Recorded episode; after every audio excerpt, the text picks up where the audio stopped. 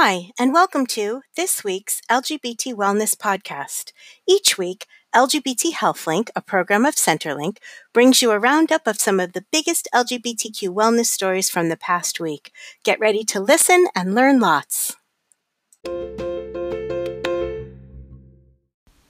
Hi, everyone. Corey here, welcoming you to another week of our LGBT Wellness Roundup.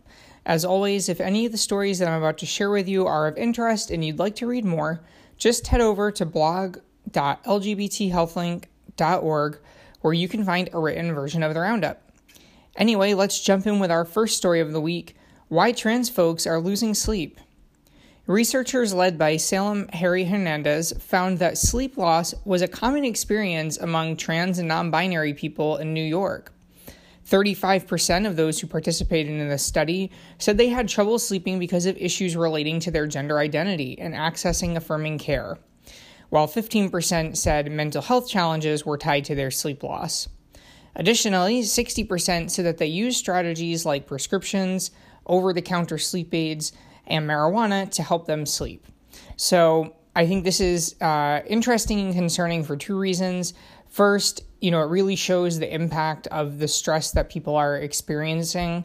Um, that, you know, this isn't just something that people think about once in a while um, or that impacts them when they go to the doctor and try to get care, but they're really thinking about the, the bias and the challenges that they're experiencing all the time, enough to prevent them from sleeping. So that's concerning. Um, and then there's also the, the sleep loss itself, which we know sleep is critical to health. Um, none of us like to go uh, undersleeping, and we know that that can wear on people uh, over time for sure. So, um, a very interesting uh, study to really look in depth at this issue. Next up, National Black HIV/AIDS Awareness Day. The CDC marked February 7th as National Black HIV/AIDS Awareness Day, which this year had the theme We're in This Together. The theme highlights the importance of engaging with families, partners, and communities, they said. And this year's resources included a variety of social media images and suggested messages that folks can use. They also have uh, fact sheets that explain how gay and bisexual men are particularly impacted by the HIV epidemic.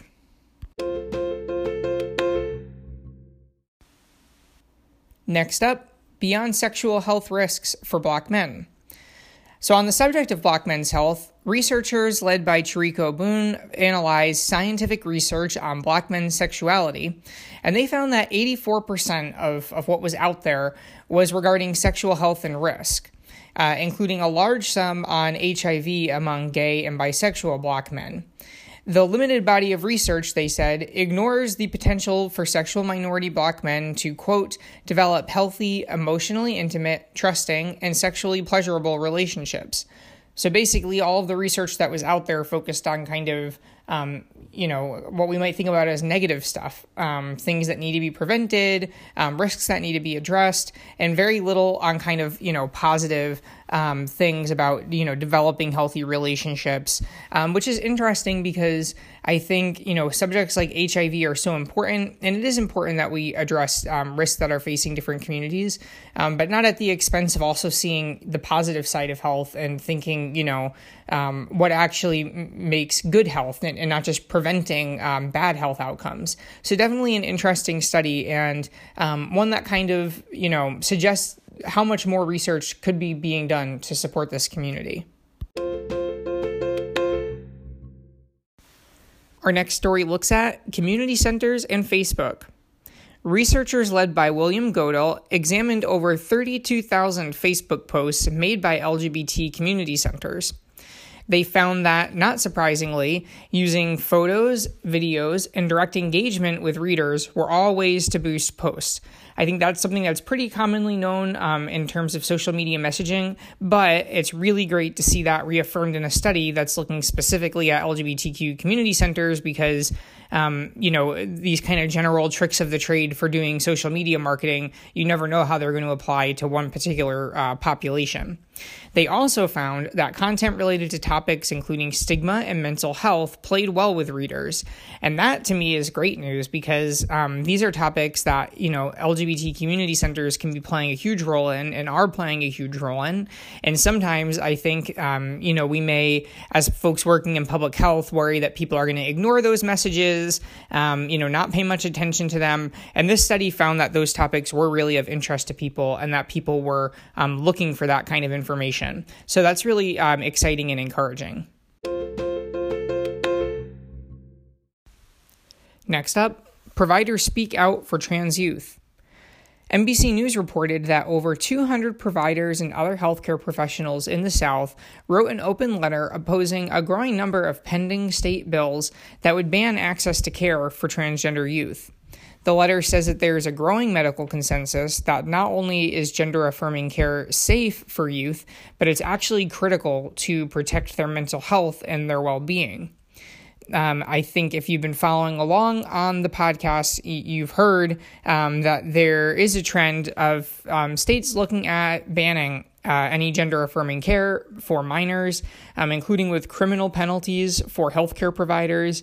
Um, and this um, letter to me, you know, really shows that this is um, a public health issue and uh, that banning care is not based in science or evidence, um, certainly not in the opinion of these 200 providers.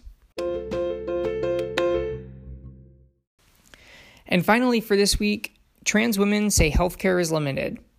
A new study led by Christina Sun examined the healthcare experiences of a diverse sample of transgender women and found that, while mental and transition related healthcare were priorities, the participants in the study struggled to find competent care to meet those needs.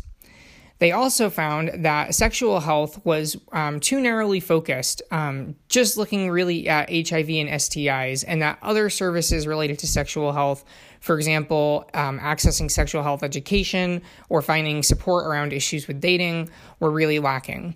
So I think it's interesting. It's um, another study this week that touches on the issue that we can't look at sexual health through a narrow lens.